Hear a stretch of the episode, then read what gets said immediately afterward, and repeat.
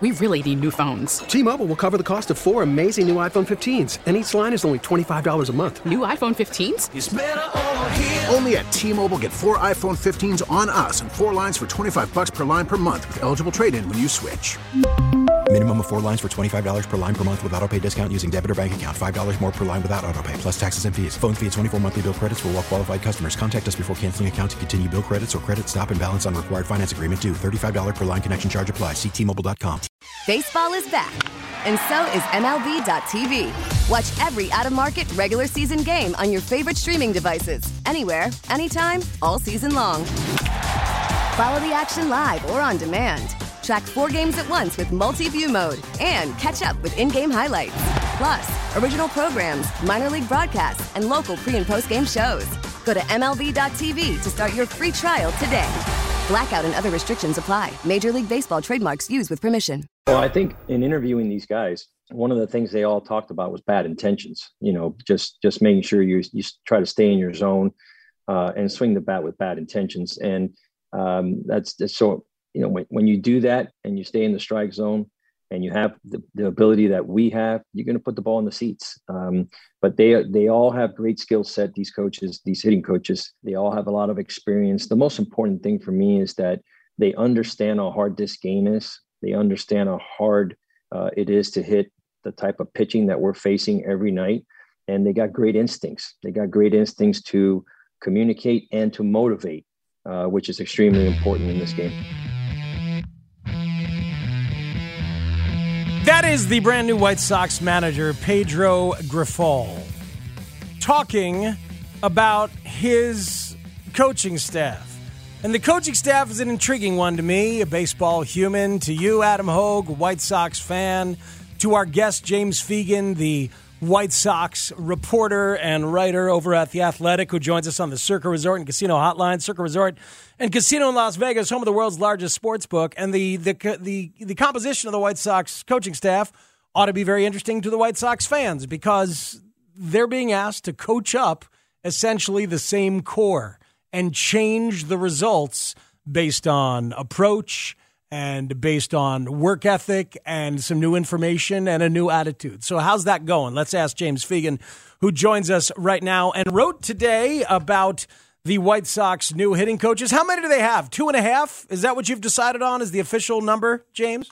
Uh, Pedro has said that the number is two and a half. Um, I don't know if it's like a King Samson situation with Mike Tosar, but the, that, that, that, that's the that's the figure they're rolling with. Okay, because they have a hitting coach, they have an assistant hitting coach, and the hitting coach comes from outside the organization.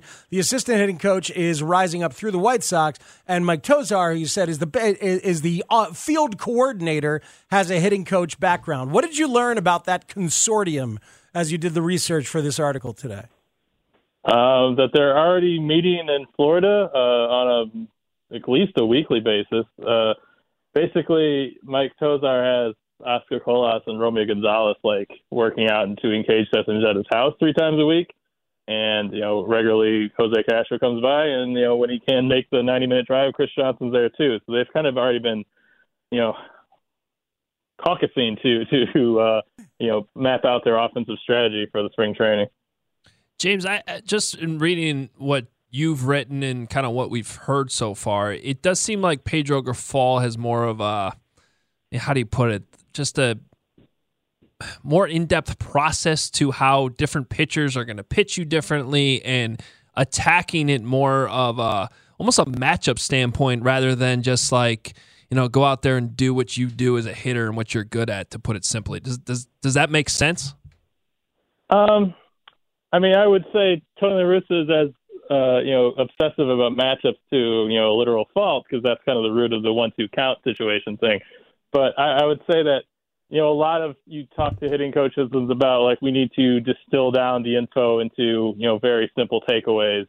Uh, and this Pedro is very much like the players need to know the information level themselves. They need to know what uh, 16 inches of run on a fastball means, so that when we tell them this guy is that they can thus translate it to, you know, it's going to get on you more, it's going to have a bit more ride, rather than kind of shielding players off uh, from that level of information, which is something that, you know, more than just, you know, the oldest school organizations do. It, it's the, you know, legitimate, legitimate you know discussion about how useful it is or how much players should know, how much they should take in. But Pedro is very much like we all need to kind of talk at this level uh, of analytical uh, baseline knowledge, and that's something he's you know kind of pressed upon his coaches to be part of.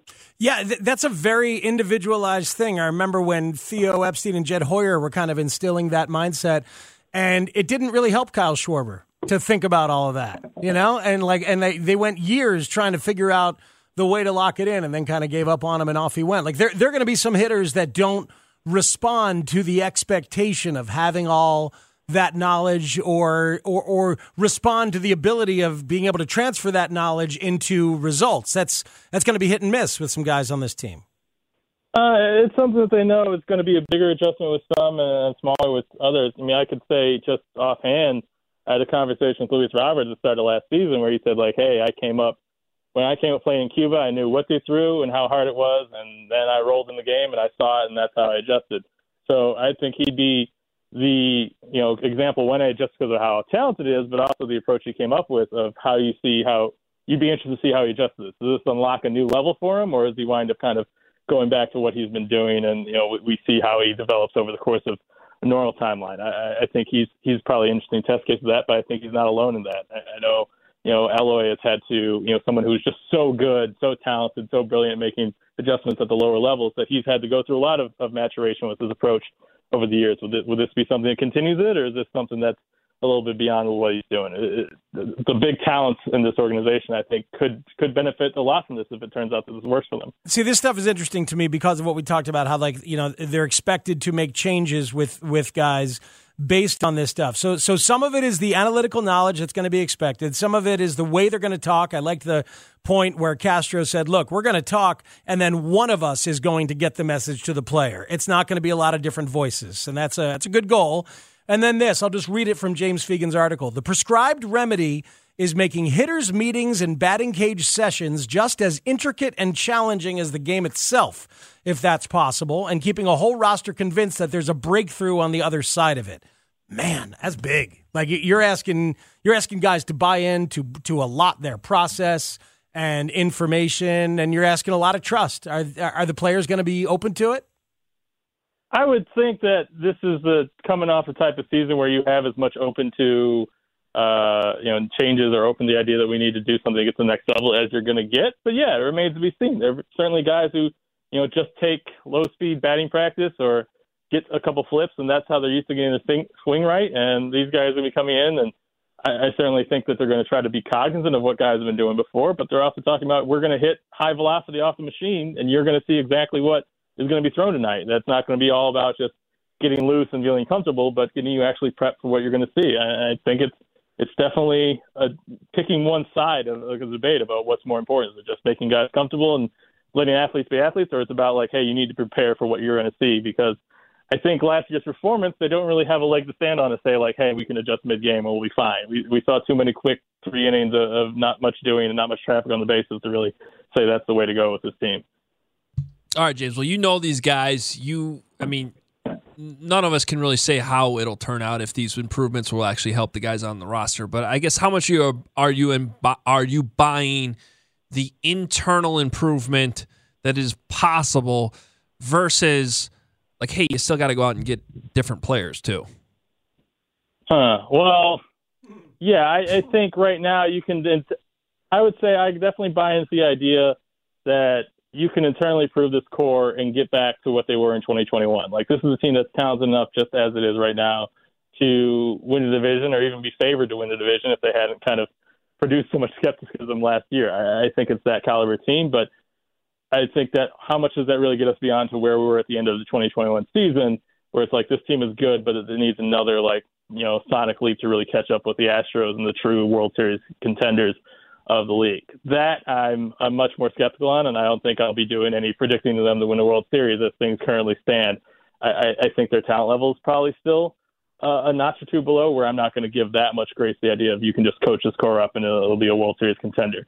Uh, yeah, I, I, think that's about where my fault line is for it. Mm, yeah, because Adam's wondering like Are they done? Like, is second base going to be something that is fought for internally? Is right field something that's going to be handed to Oscar Colas as his job to lose and or fought for internally? Uh, it, it, do you get the sense? Is there more position players coming, or, or you think we're here?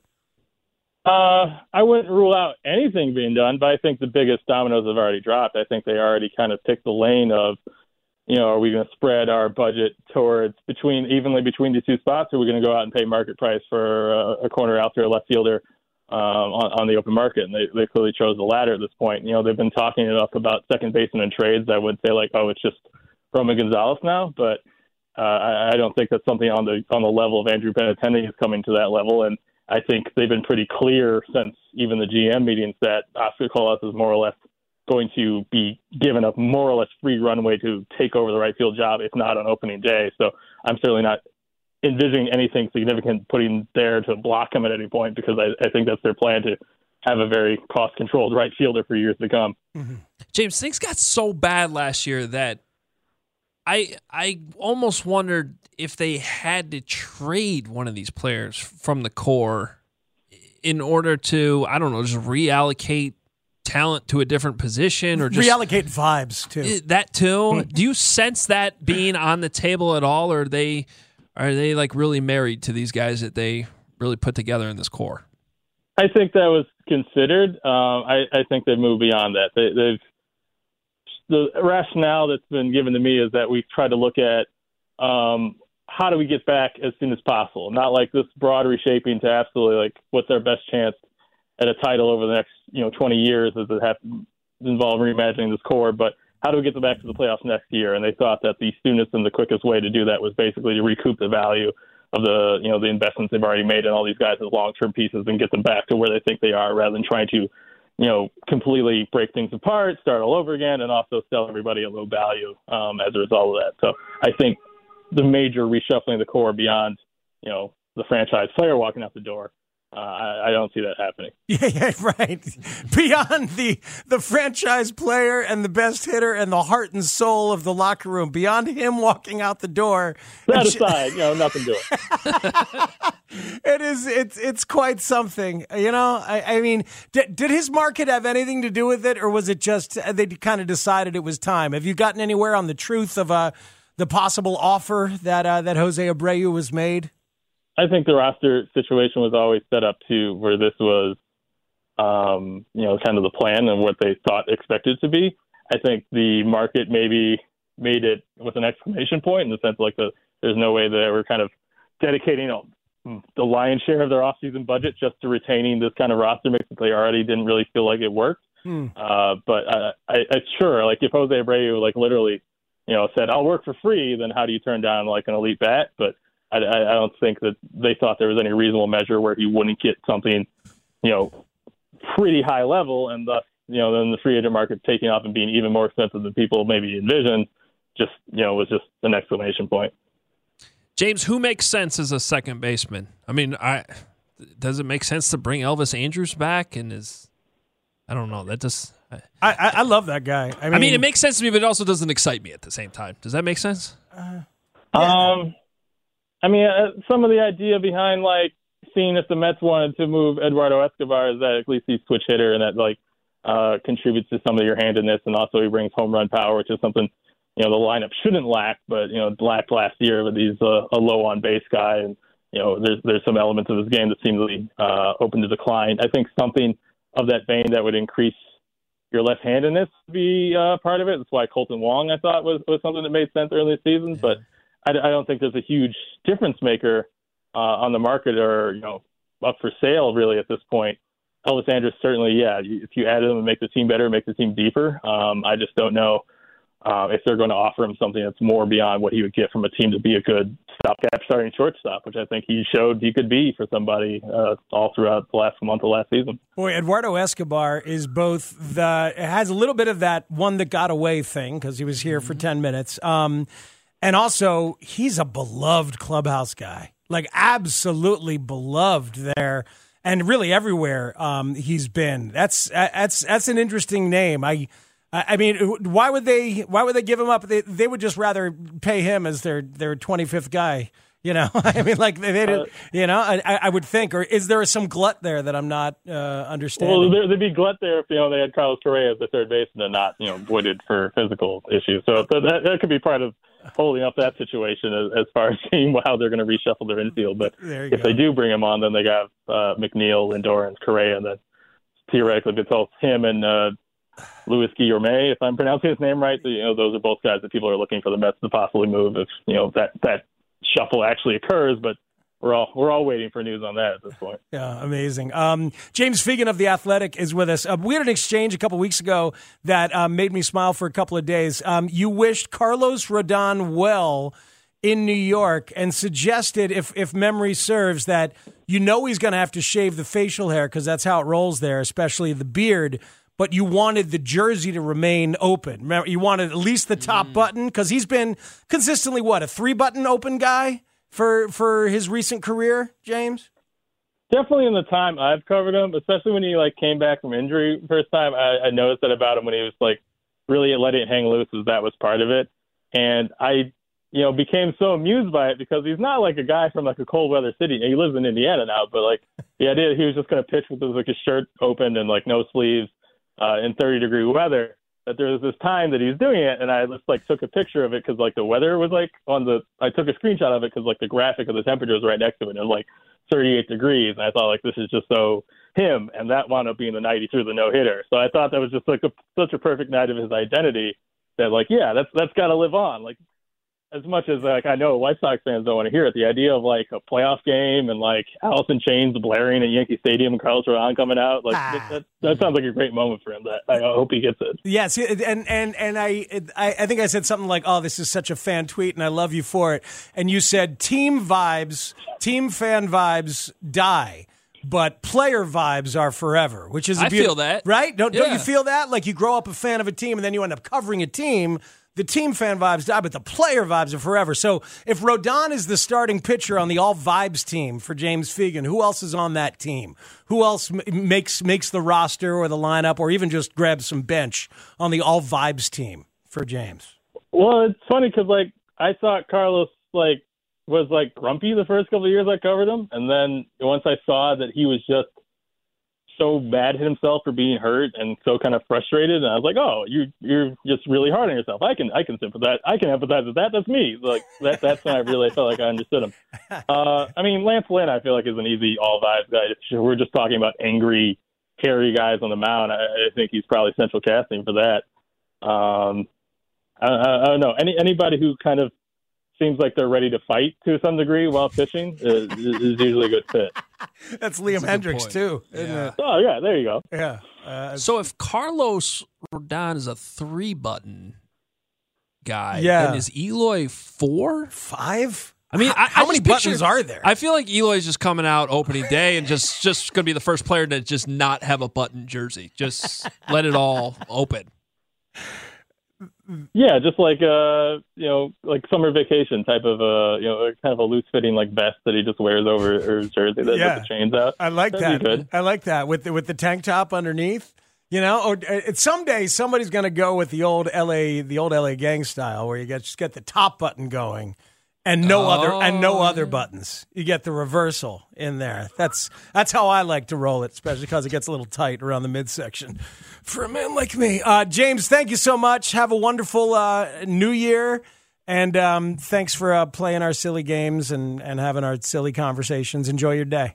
Well, never again in 2022, but maybe next year. Okay, I understand. You know what? That's we're not asking. That's it. Fegan's done. Gone. That's right. It's the way it's supposed to be. Yeah, you feel that? The play, like team vibes go away, but player vibes are forever. I Yeah. feel that. Yeah, especially the team vibes going away part with the White Sox. Yeah. Yeah, It, had- there's not many vibes left. oh man. It's so brutal. Yeah, I, I can't. I mean, it was a double gut punch these past couple years, right? It's a way. Uh, it, it, like when I think about because the first La Russa year, team's good, but you start realizing midway through the year, team's not good enough, and then they get drummed out of the playoffs, and you're like, team's really not good enough and not well managed enough, not well run enough. Let's have a great offseason and fix this, and they didn't fix it. Yeah, I think in this city, um, nine out of ten coaches or like regime changes or anything, you end up with some type of honeymoon phase with some ex- exceptions, like the Jim Boylan thing, or Mm. maybe even Jeremy Colliton. More, more re- um, naming a lot of recent coaches. Wow, so maybe it's not that much. But with Tony, it was like I don't know. You just had a whole fan base that right away was like, "This doesn't make sense. This isn't going to go well." And to me, it was actually the "Yermín Mercedes" thing that happened early on in that 2021 season. Yes, yes, yes. Where, as much as maybe it's justified because he never really became much beyond that, I It's- just it wasn't justified. it it, it you, you you you sided with you sided with the opposing manager. It's your and it's your team, it's your division rival. Yes. You justified an opposing team throwing at one of your own guys. Uh huh. I cannot imagine any manager doing that. No, ever. It, it's man. It's it's leadership 101 in any in any sports world. You decided in that moment and made it clear, which we all kind of knew was his mo, and we all feared that his way of playing the game was bigger than what everybody else does and everybody else is doing. That was always his vibe. And I said he had to be a coattail rider on the culture. And within six weeks, he had an opportunity to back his team And he did the opposite. and he did the opposite. And And they, I- and they knew it and they felt it and then they lived in peaceful opposition with him the rest of the way. And I didn't think it was an overreaction at the time. Not that it ever would have happened, but it was like I think most Sox fans realized they got to get out of this somehow now, or they're going to lose everything that they've built up with this group and the vibes that they've had and the way they play the game. Wow. It's going to be sucked away, and that's exactly what ended up happening. That's why it was so painful for us. It really was. I mean, that's really what it was. We all saw it before it happened. We saw it while it was happening. Yeah. And they didn't do anything until it was way too late. And now we're all worried that they're never going to be able to get it back. And they might not. They might they might have blown their chance. That's what it feels like, right? They might have blown their chance after a long rebuild and, and right here in the middle of the window, they might have blown their chance for a vanity selection. They hired an energy vampire who sucked the energy out of the place um, to right a wrong from the owner's past. And all after sitting through four years of losing. Yeah.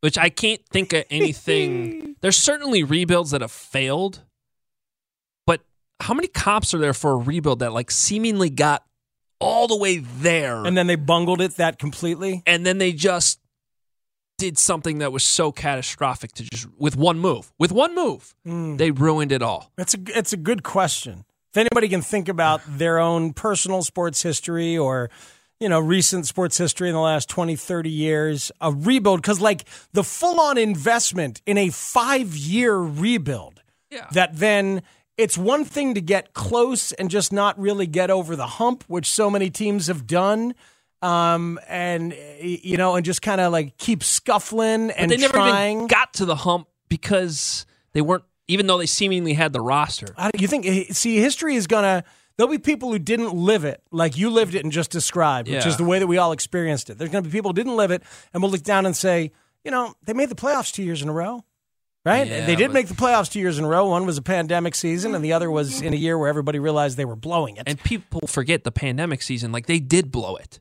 yeah they did If it wasn't Down for the expanded stretch. postseason, they don't make the playoffs. yeah yeah yeah They absolutely that was just as bad as 2012 was, yeah or what 05 almost was with the way that they blew that See, down the stretch. And, and you know what? That's why the whole thing, that's an extra level as to why the whole thing feels that bad.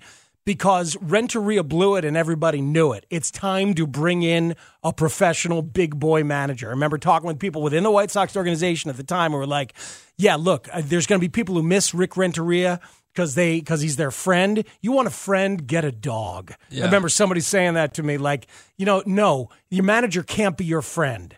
Okay, let's go get a real manager. And they hired Tony. And so, and so that you knew they needed one, and that's what you got. yeah. And there's certainly rebuilds that fail. Of like, course. Like there's teams that have been rebuilding for decades. But this was a rebuild that seemingly had gotten to that point where it was working, and then they just hired Mm-hmm. Time for the finishing touches. Time for the the final little bit of excellence. You can text us all show long at 312 644 6767. A couple of good options coming in on that conversation. Still taking your texts on sports imposters as uh, inspired by George Santos, the Long Island congressman Woo, that's quite something. Uh, Will Gottlieb is going to join us from CHGO uh, at 4 o'clock to talk Bulls. And before that, you'll hear an exchange that we had with Bill Wennington uh, yesterday that I wanted to get to. Um, but, uh, Adam, there is a projected trade that sets a backdrop for some big picture Bears talk that I want to have with you as we think about the offseason to come. So we'll do that next, mixed in with your reaction to everything on Parkins and Spiegel here on the score. T-Mobile has invested billions to light up America's largest 5G network from big cities to small towns, including right here in yours. And great coverage is just the beginning. Right now, families and small businesses can save up to 20% versus AT&T and Verizon when they switch. Visit your local T-Mobile store today.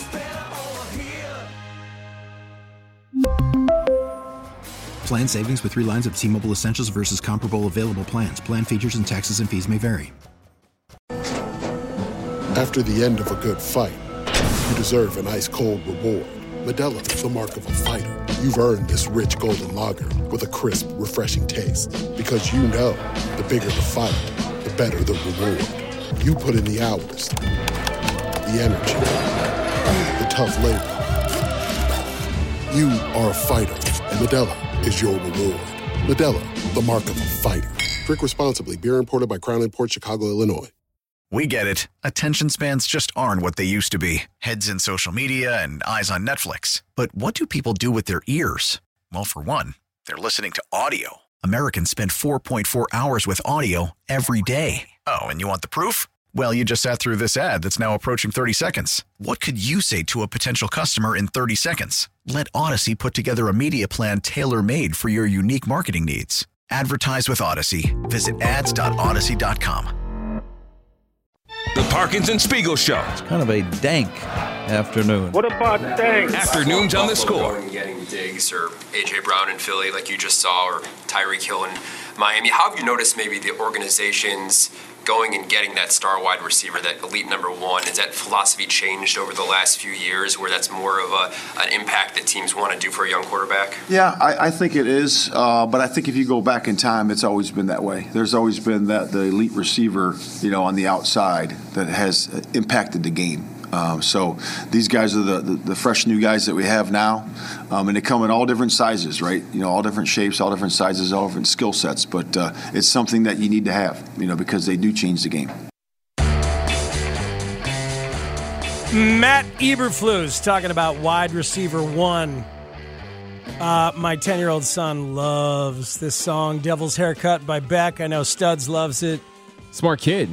Uh, smart, you know what he loves? He loves uh, he loves the whole damn thing, but at the end, just the shrieking, the devil's haircut in my mind. Just the, like just some. It's Beck shrieking as loud as he possibly can, right there at the end. It's incredibly satisfying. You, you ever seen him live? Yeah. Oh, yeah. It's so, the best show I've ever been to. So, yeah, incredible. Puts uh, puts on a pretty great show, uh, without a doubt. So that that led me down a rabbit hole of finding the best screaming in songs. Oh. So my kid could hear. So I, I, found some Pixies. I don't know if anybody's a fan of the Pixies and Black Francis, but that's one of the great rock and roll screamers.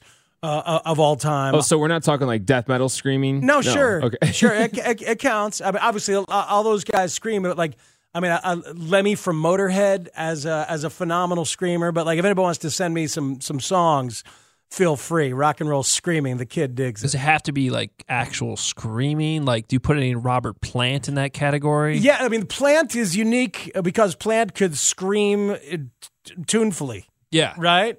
Extre- extremely well. And he's, yes, you're right. I haven't played a lot of Zeppelin or The oh. Darkness or um, what's it, Greta Van Fleet. I should, uh, you know, I should play those for him. Greta Van Fleet is Zeppelin remixed, of course, but you know, yeah. Do you give respect to Greta Van Fleet? Because I, I, yeah, man, I, I do. That's fun as but, hell. But every time it comes up, people are always like, they're just fakers. Like maybe they're in our our music imposter segment. oh.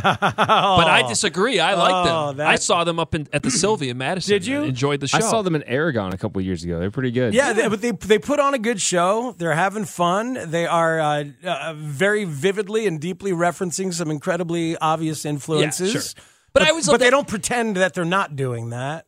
The exactly. same time. And everyone's like, "Oh, you're just you're just impersonating Robert." Pl-. Do you know how hard it is to do Robert Plant? Oh yeah, no, it's it's yeah, I, I do. I, I know exactly how hard it is. I'm sure you do. I'm not. I, I can't do it very well. I've heard, I've heard. I think it was Robert Plant talking about Greta Van Fleet. They asked him about them, and they're like, "Yeah, they're awesome. Yeah. He Like, loves so- them." So, yeah. yeah. Yeah. Yeah, I mean, I mean, it's like you know, we're all remember that Zeppelin stole all kinds of stuff.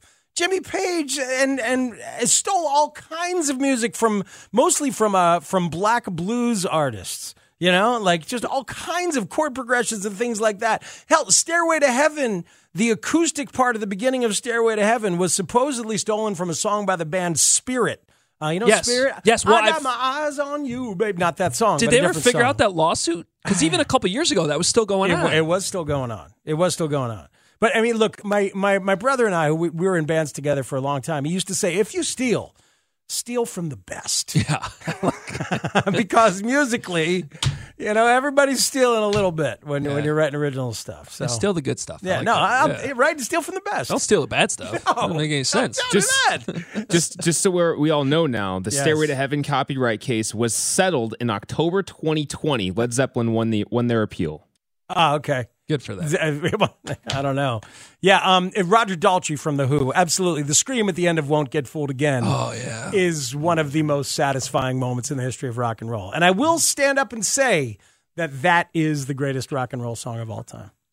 I will hold on to that one.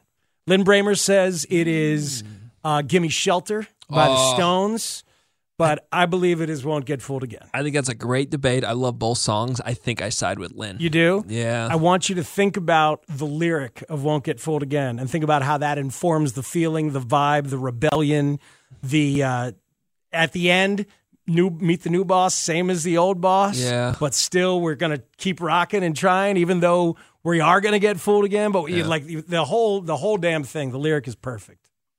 So to to me it's the whole spirit of it. See, I think they had "Gimme Shelter" on Rock Band, and that's as close as I'm ever going to get to any level of uh, music ability that you Mhm. have that I don't. Mm. Uh, and that's why I think "Gimme Shelter" Satisfying? It's, it's in there with me somewhere through a video game. Yeah, that's it's good. It's good. Rock, rock band's fun. Rock band's fun. Oh. I love that. It's a great leveler. It's a great leveler. I sucked on Rock Band.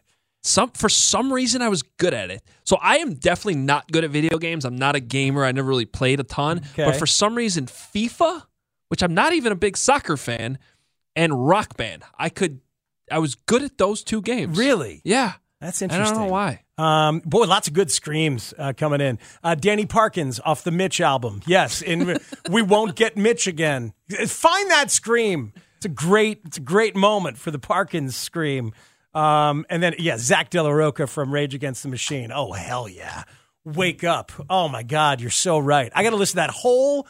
I remember where I was when I, when I heard the entire first album from Rage Against the Machine. I don't think I got up from the couch. I was like, "What is this? Play play play the rest of it. Play, play more of it." Yeah. And we just listened to the whole damn thing. I still have an, I still have an appreciation for playing albums start to finish. Oh, absolutely. Like I think in the world of Spotify and so many things where you just play things on speakers and it just I like actually finding the albums and playing them in uh, in order the way they're supposed to be played. So one of my favorite musical things that I've ever done with Tributosaurus, or really with anybody else, because we do a thing where, for anybody who doesn't know, I've been doing it for 20 years, and every month we're a different band. So we do one night of a band and try to encapsulate their whole career. And we've done like 125 different bands through the years. It's very fun. Yeah. So when it came time to do the Beatles, how do you do the Beatles? You don't do one night of the Beatles. So we did a project where we played every song they ever recorded from start to finish in chronological order. Every six months, we would Wow. pick up where we left off. Okay. So we eventually got to like Sergeant Pepper's and the White Album with a 30 piece orchestra at the Copernicus Center Theater on Lawrence. That sounds there. amazing. It was it was it was great, and it was incredibly satisfying. Like to get to Abbey Road and do, and in the end, the love you take, and be Oh. like, well, we just did everything. Okay, hi everybody. You know, it is. Did Let It Be, did the whole thing. So this Thursday, we're doing Rubber Soul and Revolver again Oh. down at Theater on the Lake. So all of Rubber Soul and Revolver and the four singles that are in between. But what reminded me is I'm doing some of the research for it. Rubber Soul is the first time the Beatles said, you know what? Why don't we think about the whole album? Instead of just like putting our best songs there and figuring out what the singles are, what if we what if we made it a, a- an entire album Yeah. Couldn't couldn't that work well? Okay, so they weren't didn't have concerts, they didn't have radio, they didn't have any movies they were doing. They were just like, let's spend four weeks here and Yeah. actually work on an album, and that's Rubber Soul. And That's then awesome. then comes Revolver and Sergeant Pepper's, Yeah. and there you are. I, for some reason, I like to listen to Pink Floyd when I watch football tape.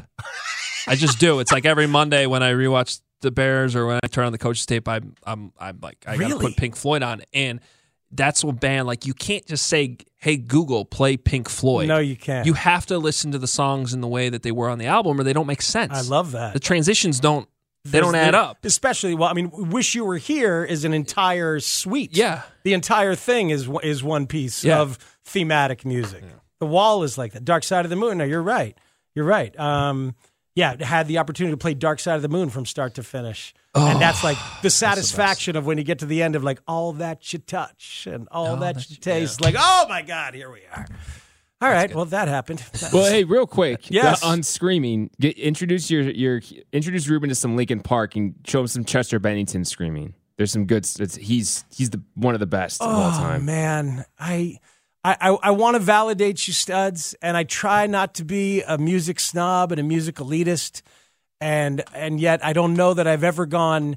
I don't think I've gone two songs deep into Linkin Park in my Okay. life, and I, and Really? I It haven't- makes- it makes I, I haven't felt the pull. I have You know- not felt you the know draw. why you haven't There's so much good stuff out there, Well, studs. No, I know, I know, and I know why you haven't. It's because you weren't like 12 to 15 years old when their first album, Hybrid Theory, came out. And Yeah. so that didn't speak to you the way that it spoke to you know people that were preteens when they're when, they're- when he's screaming about you know 100%. Yeah, the like- same kind of things that you're feeling. hundred percent. Like for for instance, I was twenty one when my friend John in Boston, who was the music director at the Emerson College radio station, said, "You got to hear this," and he put on "Smells Like Teen Spirit." So like I remember hearing.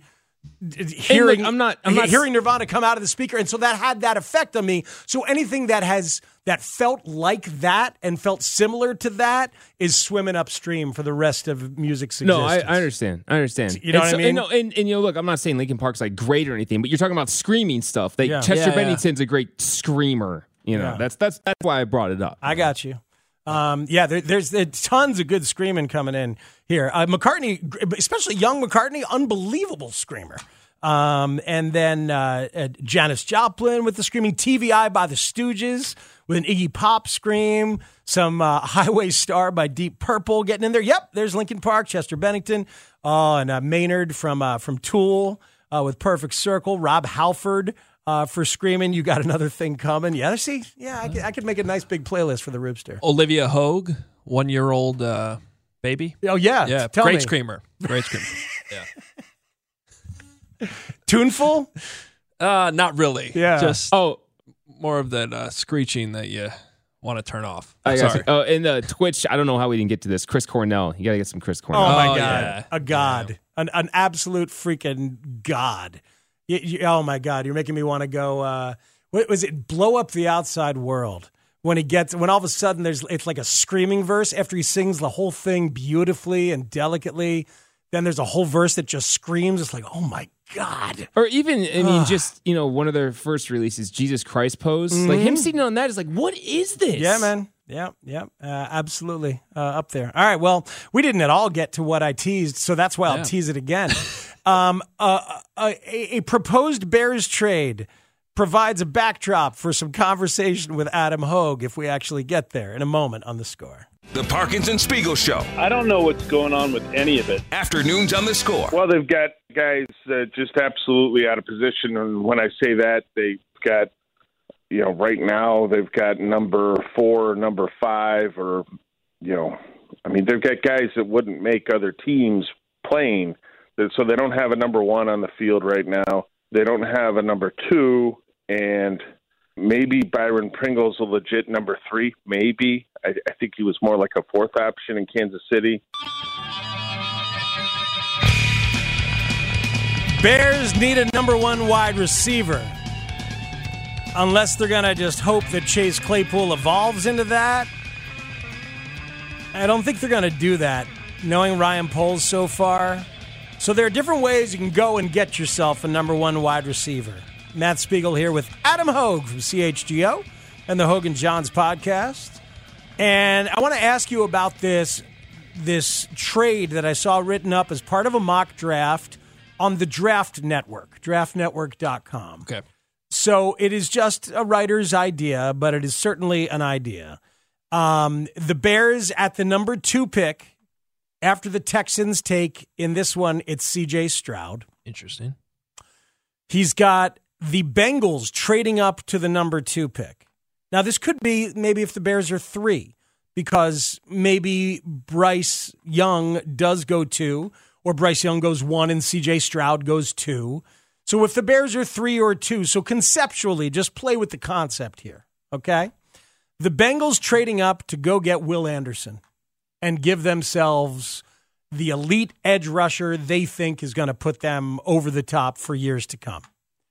And in that trade, they give up a first round pick, their first round pick, which is pretty low, number 28 overall. I was going to say, this is a big trade up for the Bengals. Yes. This would be a trade that gets you a lot in return because you're moving back a ton. Because it also gets you Tee Higgins. Oh. So the Bengals have to decide whether they're going to pay Tee Higgins or franchise Tee Higgins or um, sign him and allot all that money when they've got Ja'Marr Chase coming up in, in a moment here and they've got all this other stuff to go. So this is the way that some teams go and get that wide receiver. It's the way that the Eagles got AJ Brown.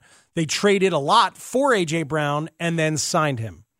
Um, the Deebo Samuel stayed and signed his new deal. DK Metcalf stayed and signed his new deal.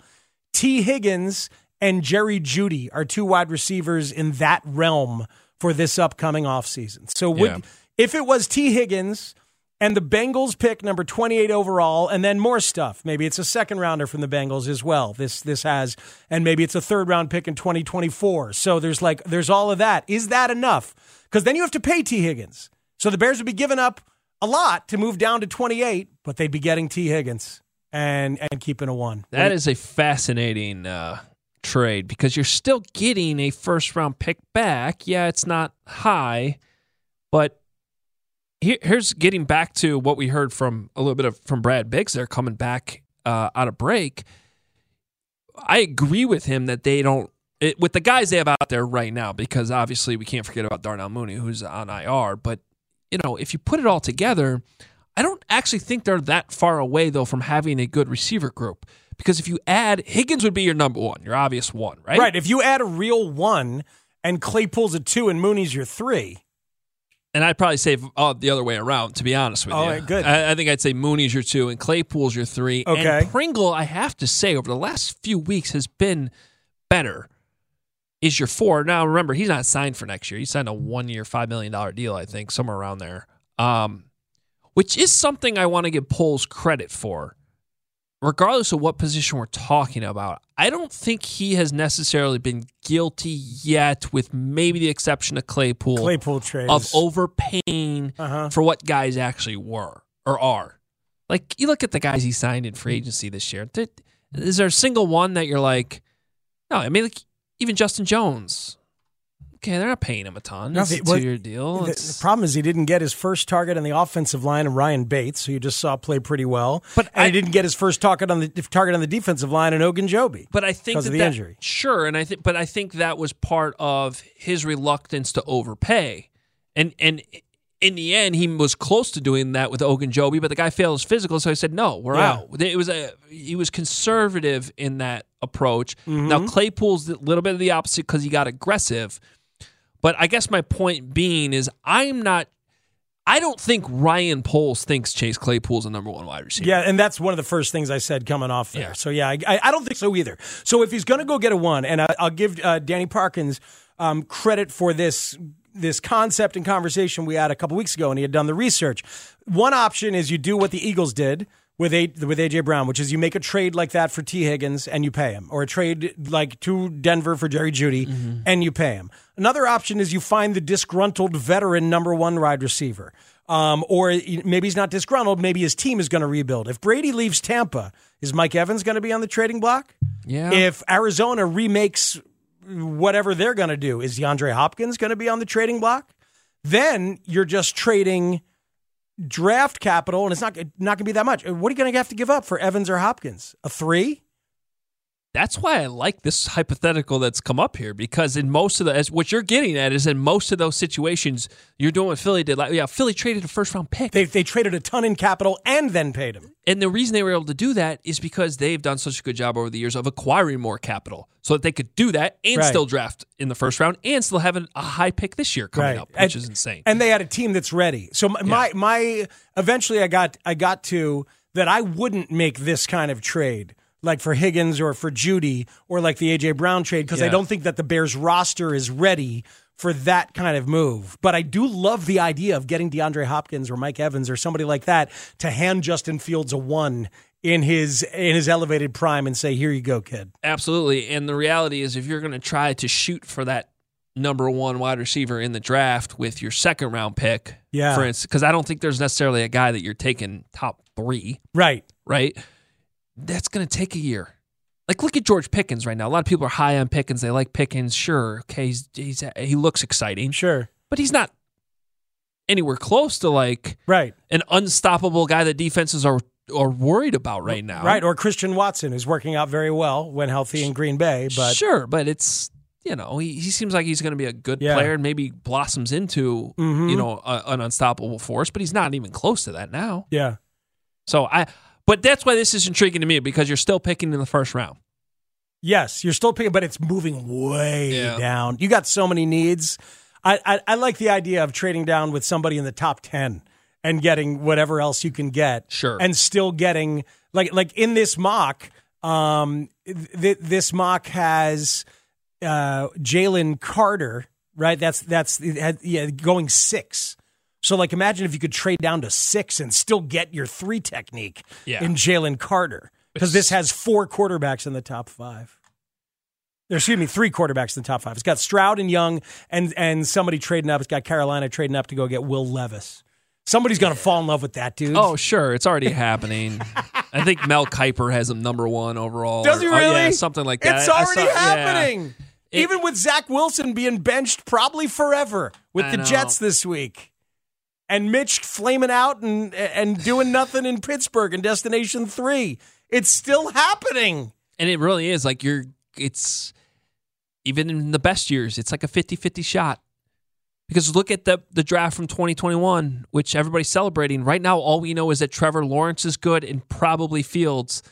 Otherwise, it's bust in in Wilson. Yes. Mac Jones is just what we kind of thought Mac Jones was good. He's just a guy. Right, he's just a guy. Yeah. He's just a guy who can manage a game and, and be a little dirty for you. It was. It's not necessarily a bad pick. Yeah, another dirty hit this week. Right? I don't like That guy, man. Yeah, he's the Grayson Allen of the NFL for sure. uh, and then and then there's always that guy too that's just like you never know, and he's hurt, and that's Trey Lance right now. Like I don't want to hold it against Trey Lance, but when Yeah. he comes back next year, he hasn't played football in three years. Yeah, it seems like a problem. Uh, I want to push back on some textures saying Tee Higgins has never had more than 80 receptions in a year. That's not a number one.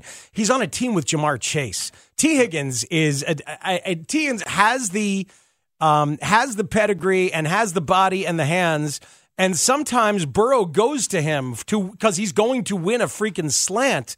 Like like this is not like Mike Williams versus Keenan Allen. I think Tee Higgins is better than Mike Williams. Oh, Uh, you agree with that? Uh, I yeah, uh, yes, I do. And by the way, he's going to have 80 catches probably by next week. Okay. So he's at 73 right now. He's already over a thousand yards. He has touchdowns uh, in. Well, he only played one snap three weeks ago. So basically, he has at least one touchdown in his last four games. Yeah. He's he's a beast who is thoroughly capable of being a number one, in, in, in my opinion. But but I hear you. If you don't want to make that trade and give up all of that and trade that far down for a guy that you don't feel that confident in, go get Hopkins, man. I think it's 50, I think it's thirty mil over the next two years for DeAndre Hopkins. God, Justin could just know he's got that dude and and throw him open, right? Throw back shoulders to him. Let him use his God given guagi and and practice guagi to And go he, might, and he might have the most guagi. Like the ball just sticks to his hands. It does, man. Like it's insane. Yeah, absolutely does. He's Adam Hoge. I'm Matt Spiegel. It is Parkins and Spiegel on the score. Let's talk Bulls disaster from last night with Hoge's teammate Will Gottlieb. We'll do that next on the score. We really need new phones. T-Mobile will cover the cost of four amazing new iPhone 15s, and each line is only $25 a month. New iPhone 15s? Only at T-Mobile get four iPhone 15s on us and four lines for 25 bucks per line per month with eligible trade-in when you switch.